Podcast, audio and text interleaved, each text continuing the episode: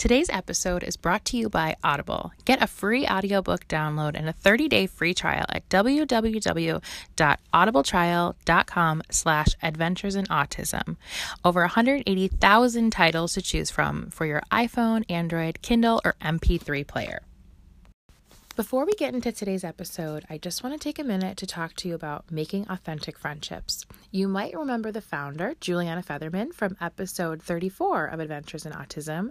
She is an autism sibling who created this amazing interactive web app that enables children ages 13 and up and adults with special needs to make friends based on age, interest, diagnosis, and geographic location. Parents and caregivers can also sign up to connect with other parents and caregivers. For more info or to sign up, head to makingauthenticfriendships.com.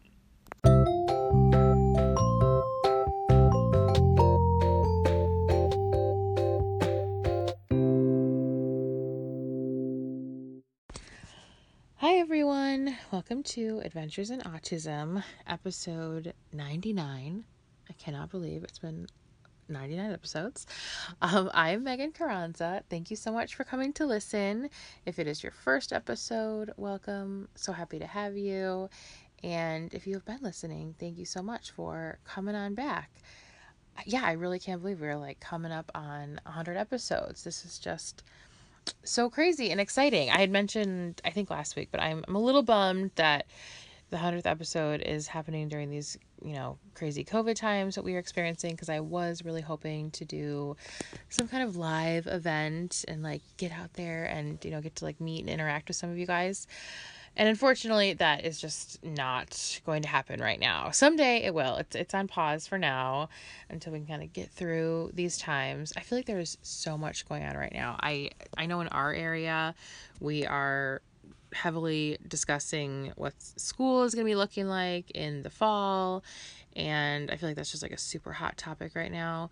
So I will probably touch on that a little bit next week. So, next week for the 100th episode, uh, I'm planning like a little solo show I really want to talk about just like some of the lessons that I've learned and things that I've learned doing 100 episodes of this show because my word, I really have learned a lot. Um, and I also want to do like a little listener Q&A, which I, I did one a few weeks back. I answered a couple listener questions, but I kind of thrown that up sort of last minute and didn't really give time for questions. So if you have any questions about you know, autism, about our family, about Logan, about me personally, about podcasting, about my show, about like life in general, anything, send it my way. I would love to answer your questions. It's always fun to do that. So, that is what will be coming up next week. And let me know what's going on with you guys in, in your area, if you guys are planning for school and what that looks like yes, so much happening. Also, my sister is finally starting her chemo and radiation literally tomorrow. We went for like some prep meetings today with her doctors. I say finally, I mean, she just had her surgery like a month ago, but it feels like that because she has been very, very antsy to get started on on this this journey and just kind of put it behind her. So we have about 5 or 6 weeks with radiation and chemo every day and then kind of go from there. She has a month off, and then we are going to have to consult with the doctors and see. She will most likely be on the, the chemo medication ongoing for a while. So, yes, I will continue to update. I'll probably do an update episode with her, maybe like when we get into the chemo and radiation um, I just wanted to throw that in there though because you guys are so sweet and everyone is constantly messaging me and asking about my sister and how she's doing. And honestly, she's doing good. I will say the waiting has been tough for her, like I said, to kind of get going with this process. She's definitely been antsy to just get her treatment going which it's funny because that really ties into today's episode. Um, today, my guest is Desiree, who is an autism mama, and we are talking about her beautiful little girl who they are on a more recent journey with autism, her a little more of a fresh diagnosis there. But one of the things that me and Desiree talk about is just that that waiting period, like waiting for the diagnosis, and then once you get that, waiting for therapy to start. I was just talking with another listener today about that. The waiting is hard, so you guys totally get that. I understand that, and yeah, my sister has been just some back and forth with, you know, insurance and authorizations and all that stuff. So that has been tough for her, which yeah, if you are a listener to this podcast, you understand what it's like to to wait. Um yeah, so that's one of the things that me and Desiree talk about today. Uh, and we talk, like I said, she's she's a little bit more new in this diagnosis, so I, I always enjoy listening and talking to parents who are just kind of getting started in their journey because I hear so often from listeners who are just getting started in their journey and oftentimes that is a really kind of like lonely and just overwhelming time. And I think talking about it and listening to others who are going through it is just so valuable and so healing which is one of the things that Desiree has says a couple times in this episode is just like listening to this podcast and, and finding others that, you know, just just listening to other people sharing their stories that are similar to yours. It really is so powerful. So I'm very excited for you to listen to my conversation with Desiree. So without further ado, here she is. Hi, Desiree. Welcome to Adventures in Autism. Hi, Megan. Thanks for having me. Thank you so much for being here. So, you were a listener that had reached out to me after just listening to the show and being a fan, which I'm so appreciative of, of. And I really wanted to hear more of your story that you had kind of filled me in a little bit. Um, just talking about, you know, your journey with your your daughter and how you felt like the the doctors and people that you had reached out to had kind of let you down in that process. So, if you want to take us back to the beginning, I would love to hear.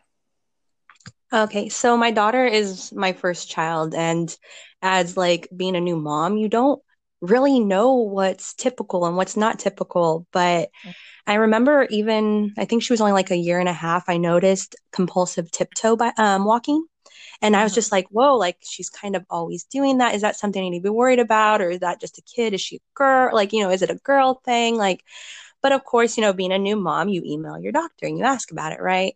And they say, like, oh, it can be normal. You just keep an eye on it, this and that. And like, don't worry about it. And you're just like, okay, well, this doctor told me that it's fine. No worries. And then you kind of notice other things. And then I noticed that she was kind of compulsively biting her nails. And I'm just like, whoa, that's kind of a, a unique trait for someone so young like mm-hmm. you're one. What do you have to be anxious about you know like to compulsively do that? So of course i like reach out to the doctors and i'm like hey i'm kind of worried about this. I'm not sure. And then you kind of get the same thing over and over where like oh okay. And then at this point i think i'm just a crazy mom asking too many questions. And then the behavior issues started to happen and I'm a new mom and I just I'm not quite sure, you know, what's normal? Why is she acting like this? Am I doing something wrong? Like is it me? Like like do I just not know what I'm doing? And so of course I reach out to doctors and I'm just, you know, I'm like, you know, asking for help. Like um I even asked for a parenting class. I'm like, can I go to, you know, like give me something that can help give me tips to get her under control because like I can't really even take her in to public without these huge fits and I don't know how to bring her back from them and so it's like this whole process. And then around the time she turns three, I finally, you know, I reach out and I'm just like, I, I, at this point, I have a son and he's a little baby. And she's, you know, when she's getting in trouble, she was going and like kind of being a little bit like mad at him when she was the one like, oh, hey, don't do that. And then she would go and like try to hit her brother. And I'm like, whoa, we can't be, you know, he's a baby. We got to be nice, you know? And then mm-hmm. you kind of wonder, like, oh, maybe she's just jealous. There's this new dynamic changing. And so I mm-hmm. decided to reach out again, hoping for help. And they um, sent me to a behavioral specialist. And we went and we brought my daughter, and he kind of like observed her. And he just told me that she was strong willed and that some kids are just like that and that he didn't see any autistic traits in her because she could talk and she you know was social with us. And so he kind of just sent us along our way. Fast forward a year later and i can see the difference between my son and her. And i could see like the way they process routines and this and that. And i just i knew i knew something was off. So i reached out again and we went to the same behavioral specialist and he was um, giving us tips, stuff we could try, still thinking that she's just strong willed. And then it was time to leave. And I had to tell my daughter, okay, we got to put away the toys. We're going to go home. And he got to see one of her fits and he mm. saw it. And he instantly was like, hold on, I'm going to send you a referral to get tested for autism. And I guess kind of from that point, my life changed. Yeah. Now, tell me because I'm interested to hear a couple different things that you mentioned. Were you thinking when when these behaviors started, were you just like I don't know what's going on or were you thinking maybe this is autism? Like was that on your radar at that point? Um, so not with the tiptoes and like the biting. I kind of I wasn't sure what that was, but around like two and a half, my mom had told me that she thought that there's something different about my daughter and that she had mentioned maybe she's autistic. And of course, being a new parent, I was instantly like defensive, like, oh, not my perfect little being that I wanted more than anything in this whole world, right? Like, no, like, mm-hmm. and it was so at that point, it was brought in my mind, but I just, I didn't see it. And I don't know if it's because I didn't want to or, or what it was. Did you know anything about autism or did your mom, like, how did that even like cross her mind?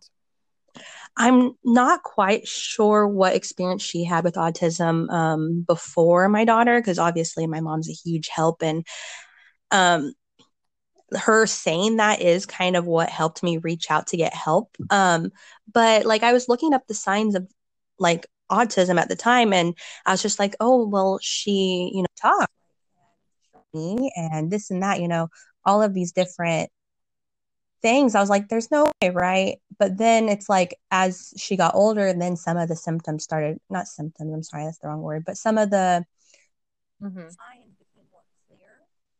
And as they became more clear, I, at that point, I had a feeling, you know, that it was autism. And I guess that was kind of easier mm-hmm. for me to accept than um, my, you know. Mm-hmm. It was hard for your husband to accept it. Yeah, definitely.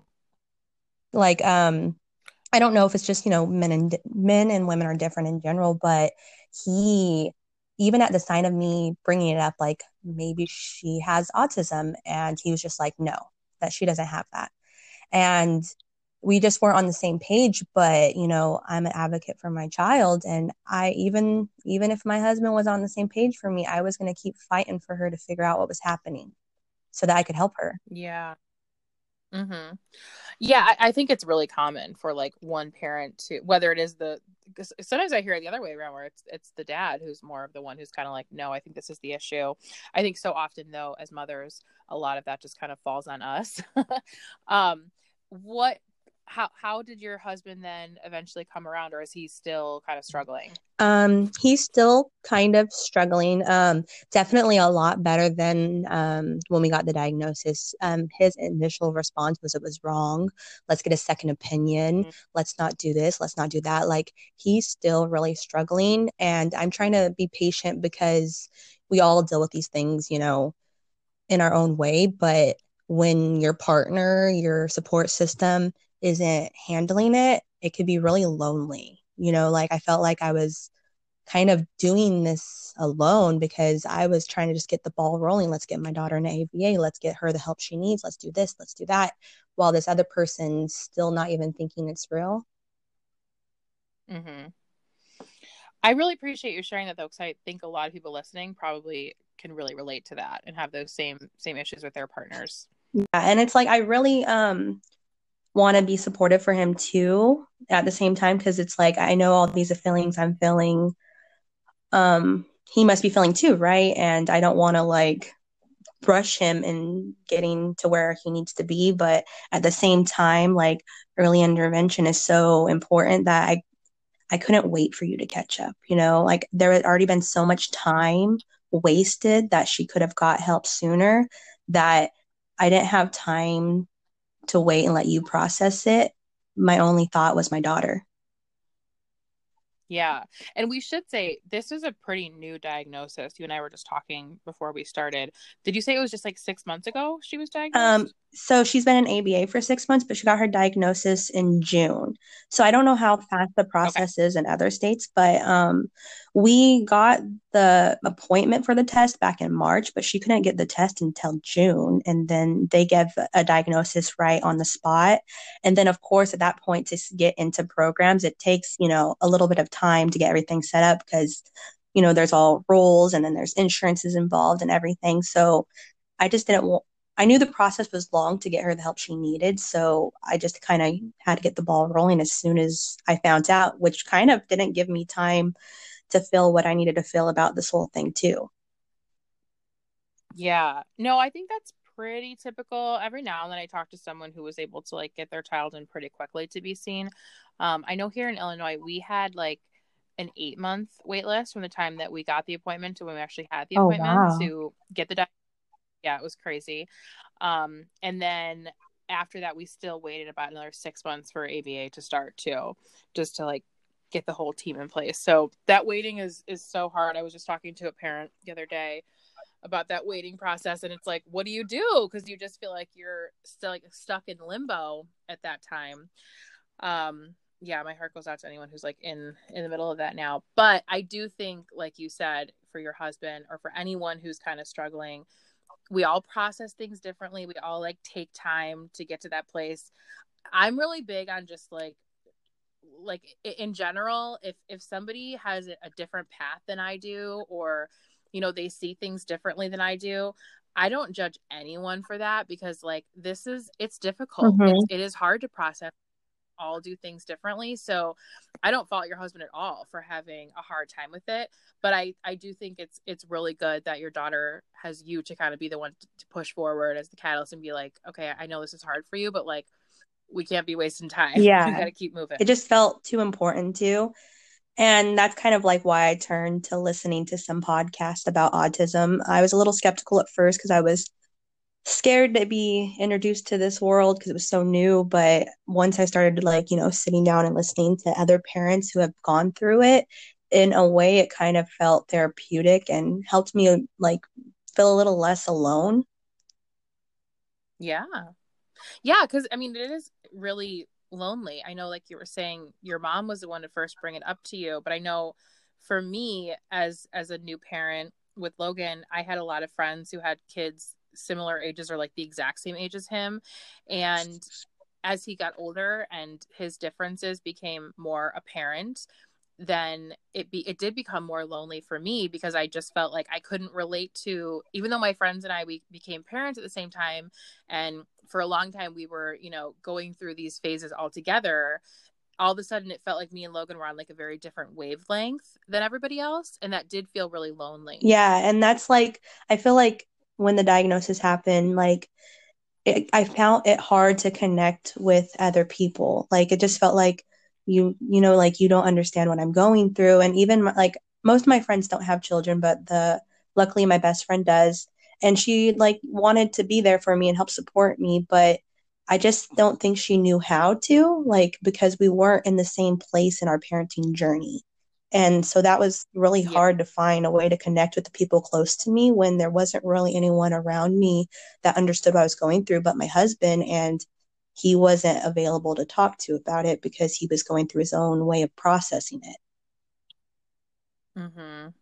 Yeah, that I mean, I feel like that's honestly one of the main reasons why I started the podcast was I just I was like desperate to talk to other parents who were in a similar situation that I was because I just didn't have anybody else in my life who I felt again I had really close like friends and family who were super supportive and wanted to be there for us but unless you talk to someone who's like in the trenches with you you they just they just don't get it. It's just not the same thing. Yeah and i think that was like the hard part for me is that no matter how much my friends or family try to be there for me it just didn't feel like they understood. And it just even though being it's weird to be around a ton of people that love and support you but to still feel so alone. Yeah. Yeah for sure. I mean and again like this is i mean it's still early in my journey you know what i mean my son's only yeah diagnosed like about three years ago um but i do think like as time goes on and you you process things like you you might I hope that they, you start to feel less lonely. I know I definitely have, but I still, I mean, I definitely still grapple with with those feelings. Like when I talk to, I have a lot of friends in the neighborhood who are very supportive and loving, and I adore them. Um, but they all have kids who are, you know, similar ages, and I oftentimes just like kind of exit the conversation because I'm just like, I really can't even explain to you guys like that I'm dealing with, and I don't want to be like Debbie Downer. Um, so yeah, I try to, yeah. I mean, I try to explain things sometimes, but it's also like and this is something that I, I feel like I'm I st- still like struggle to explain, but I always try to tell people it's like I'm not looking for sympathy, I'm looking for support. So it's like when I'm telling you like I've had a hard day or like this is going on or Logan's struggling with this, this is hard for me. A lot of times you you just get, you know, that that kind of like look of pity and they're like, "Oh, I'm so sorry." And you're just kind of like, well, that's not really what I'm looking for. but when you talk yeah, to an autism parent, they're like, I get it. I've been there. This is and then you're it's just like a breath of fresh air to hear that kind of stuff. It really is and that's why i'm kind of glad that you know i was able to find your podcast and like here you have other parents on that are going through the same thing and sometimes when people tell their story of their child i was just like oh my god my my kid d- does that too. I'm like i'm not the only one where that's a thing like and it i don't know it really helps and like I've really tried to find ways to connect with my friends in different ways. So that way, like, I don't like, cause yeah, I'm a mom, but I'm also a person. And even though I can't relate to you in that part of my life, I can still relate to you as a person. And, you know, I don't like, even though like sometimes it's, it's easy to be a Debbie Downer and worry about yourself and what I'm going through and everything's so hard for me right now. I really try to be that friend that when you're complaining about something that might seem small and and like what's going on in my life it seems like it's really important to you right now and i want to listen and be there for you because that's kind of what i want when you know i'm going through a hard time. So it's finding a balance of still appreciating someone else's problem and knowing that that's really hard for them. And even though you might feel like you're going through something that's on a, you know a little bit more challenging. I mean, that saying it's all relative. I say that all the time because it's like yeah, like like a problem to one person. I mean, yeah, you might look at that and be like, okay, this is small potatoes, but for that person, this really is a problem. And you know, mm-hmm. friends that you really love and care about, it's like you you still need to to be there for them through through the struggles. But I do think sometimes like you said you know you're you can connect with your friends in in different ways. And then also like i have friends who you know when we're talking about our kids and the ones who i'm really close to that i will open up to sometimes then they'll say to me like you know i'm really glad that you shared that with me because like i've been so stressed out about you know a b and c. And they're like and now i kind of realize like that's not that big of a deal and i see like you're really going through hard things so it's like not that that necessarily makes it better for you. yeah. I think sometimes just like, you know, giving someone a little more perspective on it, they're like, I, I feel better now because I realize like maybe I was putting too much weight on this other issue or something. Um, yeah. So it's like you can you can still connect with your friends. It's just like in a little bit of a different way. Yeah, definitely. Yeah. So just, tell me though, how is your daughter doing now? Because now she's like in ABA and you guys, you know, have like a team in place. How have things been since that has started? Um, so I feel like I do see a lot of improvement.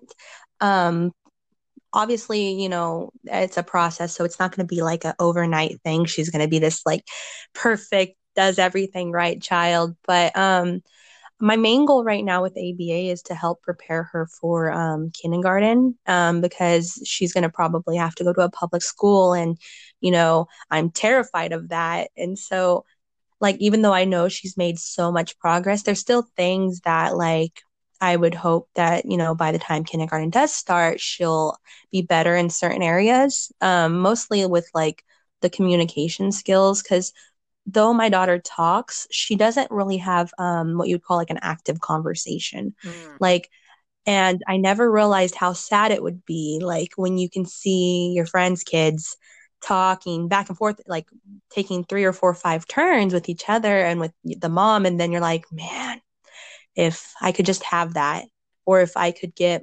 her to the level where she can do that and make friends and make connections and, you know, Mm-hmm. That's the main thing I'm really like hoping to see some improvement in mm-hmm. for her. Yeah, I, am glad that you brought that up. I was just talking about this with someone the other day that sometimes I feel like for parents like me who have nonverbal children, we put so much weight on getting our kids to talk, but it doesn't necessarily just when your kid talks doesn't necessarily mean like all the, the communication problems go away because there's still so much more to work on just within communication. Mm-hmm. So yeah, I, I can totally understand what you mean because like my my two younger daughters are extremely verbal, like a little too verbal sometimes.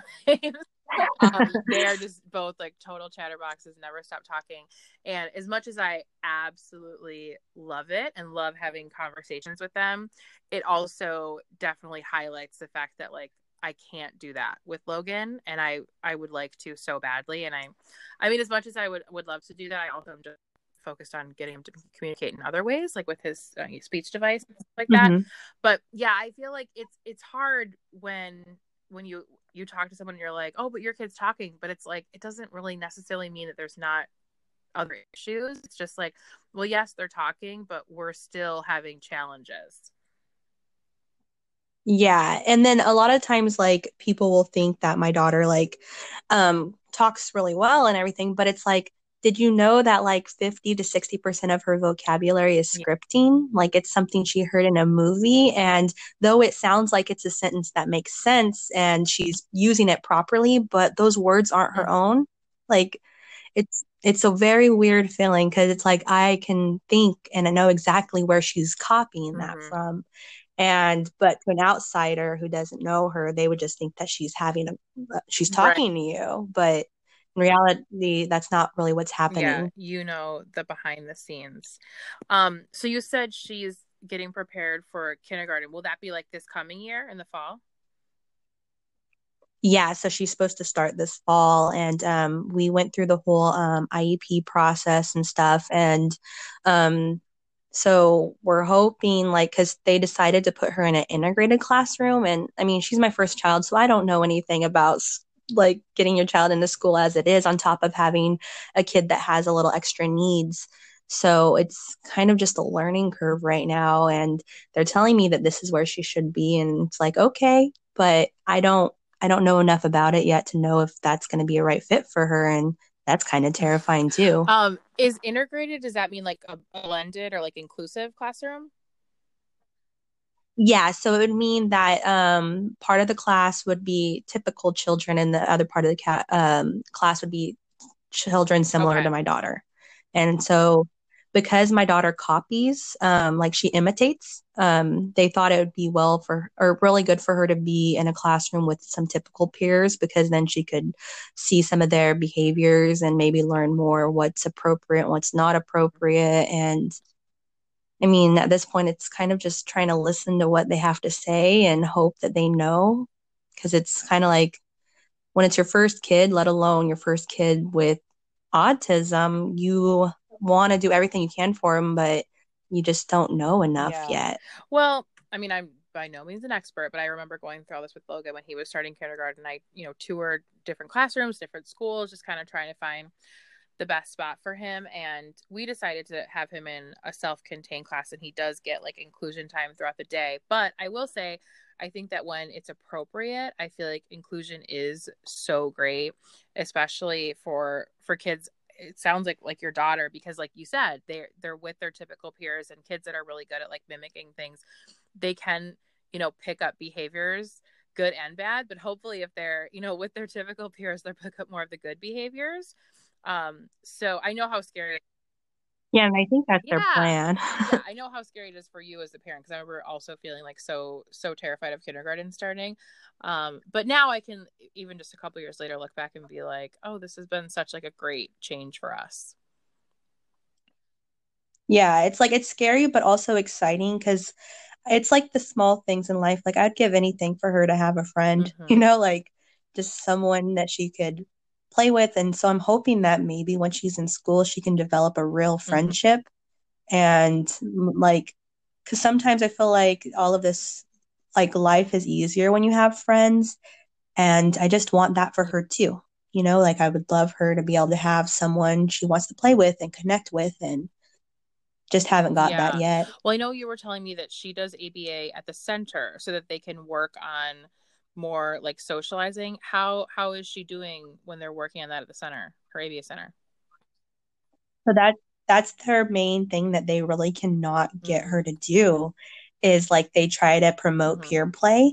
And occasionally she'll do it, but most of the time she does not want to engage. Like she's just so independent and wants to do what she wants to do that like she's really like, I don't got time for mm-hmm. you. I'm playing with mm-hmm. this. And like I get that like even with typical children, there's just some kids that like playing by themselves and that's just, you know, how they work and and I get it, but you know, at the same time she has autism, so this is something that she needs Yeah. to practice. And how do you explain that to a 4-year-old? You know, like you even a typical 4-year-old, how do you, you know, it's not something that they'd understand. Like, why do I have to play with them? You know? yeah.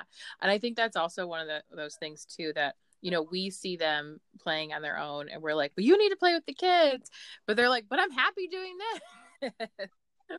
so it's Yeah. kind of that give and take of like, okay, well, I want I want you to be happy, but I want to push you that that little bit so that you can maybe, you know, make some make some growth there.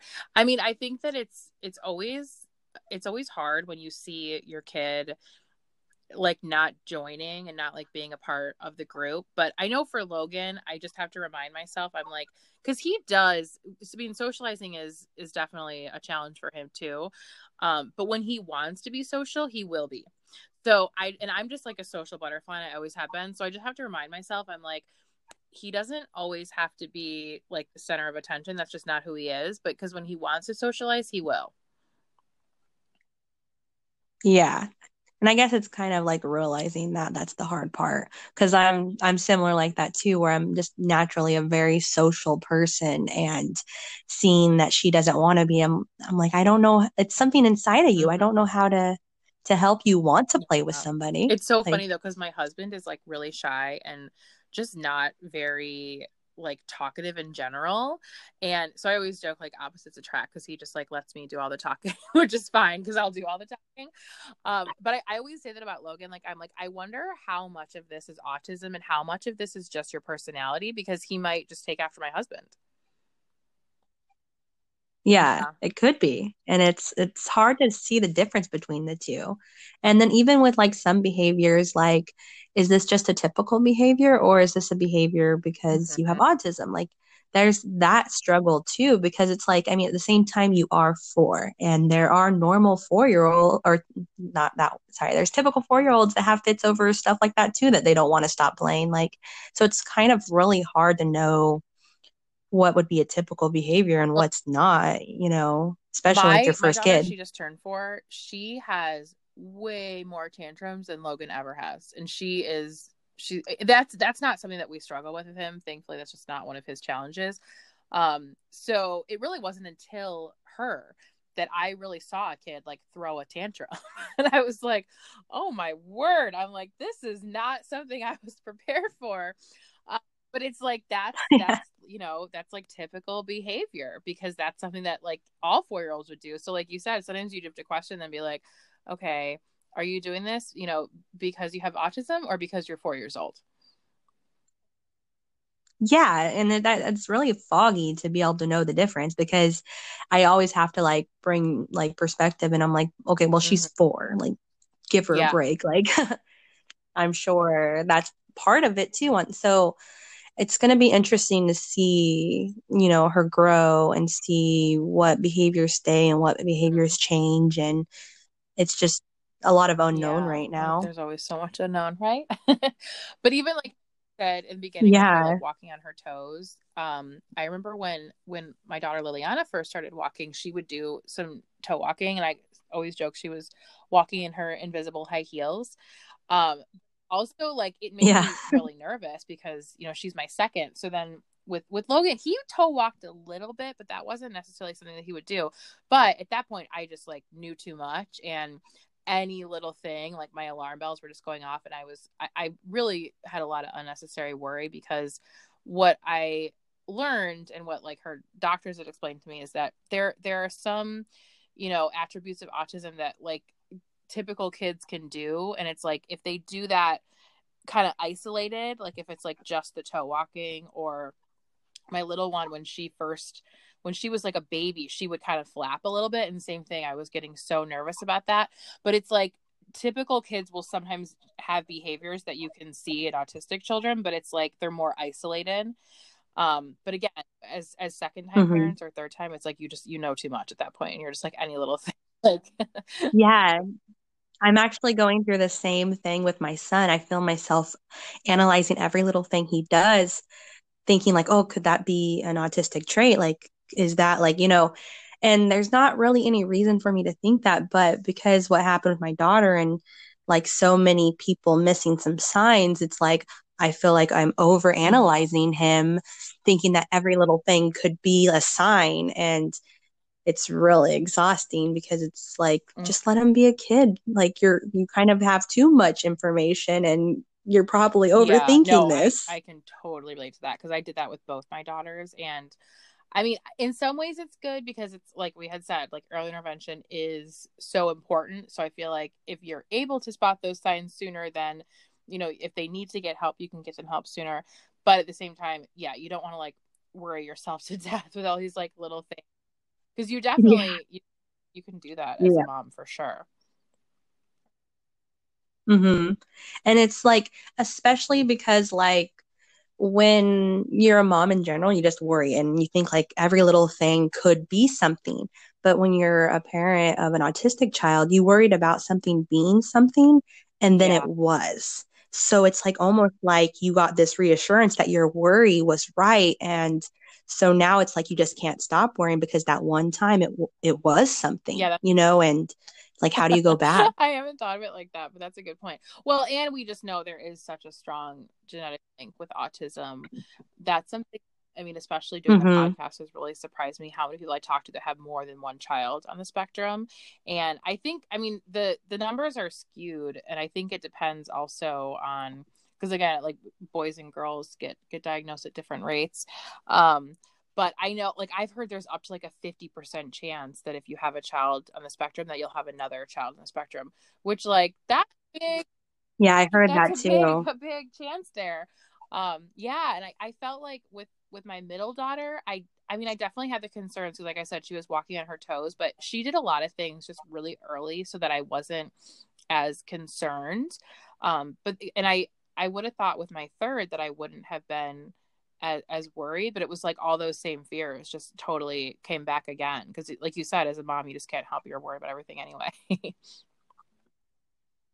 Yeah. And it's, I don't know, I think that it could just be so overwhelming, especially when you know like all the facts out there about, you know, the chances of you having another one if you already had one. And, and it's just like, oh, it's, it's, it's really It's, overwhelming to think about, you know, and it's, yeah. But I'm always amazed when I talk to the parents that do have more than one child on the spectrum because it's like, I feel like when, when you've had like this curveball thrown at you, like autism, then it's like you're just kind of better at picking up the other curveballs then and it's like okay well what are we going to deal with i just i'm i'm hmm always like amazed when i talk to people who i mean everyone on the show i think has a has a unique story but the parents that have more than one child i'm just like you guys are absolutely rock stars Yeah, they really are. But at least like, you know, you're, you're a little bit more prepared the second time, right? Even like when you have your second baby, you know a little bit more than you did before. you And, have that blueprint going forward of like okay uh, this is this is our game plan we're gonna get everything moving um well it's been so fun to chat mhm. with you today and i know you have your own podcast do you want to share where people can find you and listen to your show Um, yeah, so I kind of started my podcast um a couple months after my daughter was diagnosed just because I felt like I was losing myself and I wanted something that was just for me as an outlet to connect with people. So um my podcast is just for fun. It's silly. It's called Sippin' and Dishin'. And it's literally the title.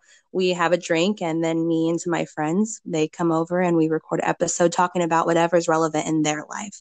Because I feel like so often we get lost in our own lives and what we're going on that like it's kind of just nice to sit down and talk about someone else and whatever's oh important yeah in their life.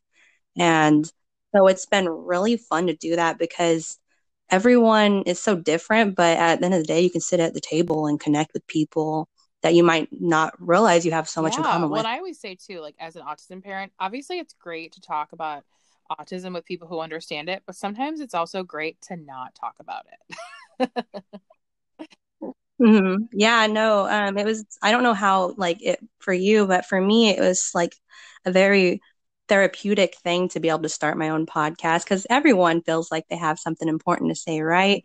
but it's nice to do it with other people and to like connect to someone that you might not have had a chance to before.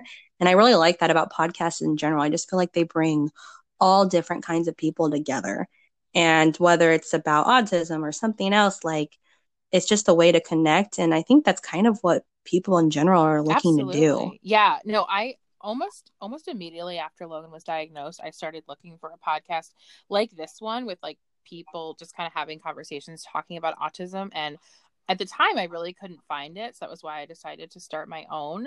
But I mean, yeah, I, I totally agree with you. Just being able mm-hmm. to not only get you know get your story out but also just to hear other people's stories in such like an intimate way because it's different when you like read an interview like as a blog post or something than when you actually like listen to someone telling their story in their own words from their voice it's just a lot more like intimate and personal yes and that's why i that's why i love it and that's why i listen to so many that's why i do my mm-hmm. own and it's just it's a fun experience. I think it brings people together more than Absolutely. you ever thought it would. Yeah, no, it's it's been I always talk about what a great great experience it is to be podcasting. Okay, so people can find you at Sippin' and Dishin. That's your podcast. Um, and then are you on media? Yes. Um, I'm on Instagram. Um, so it's just Sippin' and Dishin with no G's. And then um, I'm on most podcast platforms and everything. So they can just look me up. I always post some pictures of my guest, um, of me and my co-host, and it's just fun to be able to share with a yeah, big group I'm of people. To listen to. Well, thank you so much for coming on today and sharing your story. It was a pleasure to chat with you. It was great to talk to you too. Okay, Thanks for bye. having me. For you, the listeners of Adventures in Autism podcast, Audible is offering a free audiobook download with a free 30 day trial to give you the opportunity to check out their service. I often get asked for book recommendations related to autism, and one that I always go back to is called The Out of Sync Child by Carol Kranowitz. And it was actually recommended to me by a friend who is also an OT.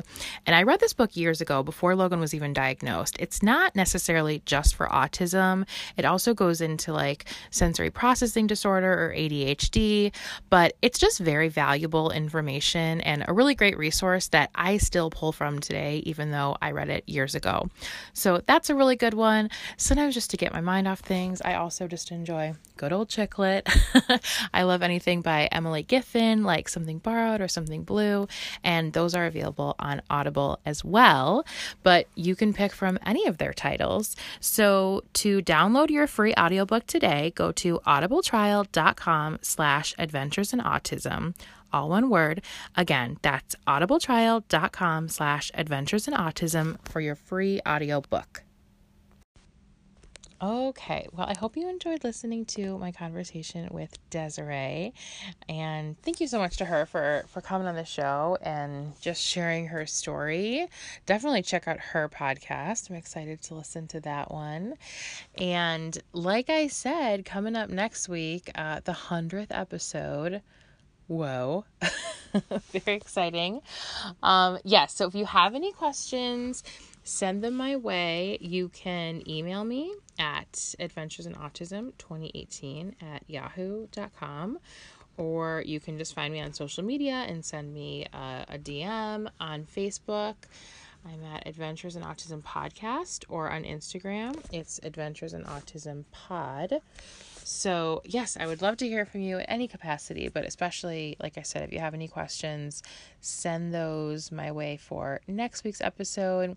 If you have been listening to the podcast and enjoying it, I would be so appreciative if you would take a moment to scroll down and leave a rating and review. Those reviews make me so happy, but even if you just tap tap that five star, just takes a second that really helps. that really does help people to to find the show. So we can just, you know, keep spreading the love and growing this community. Because now we're at almost 100 episodes. Wow, it's amazing. I feel like I'm like super spazzy today. Sorry guys, I just can't I can't contain my excitement for 100 episodes. Um, but that is all for now. So thank you so much for listening and until next time, take care.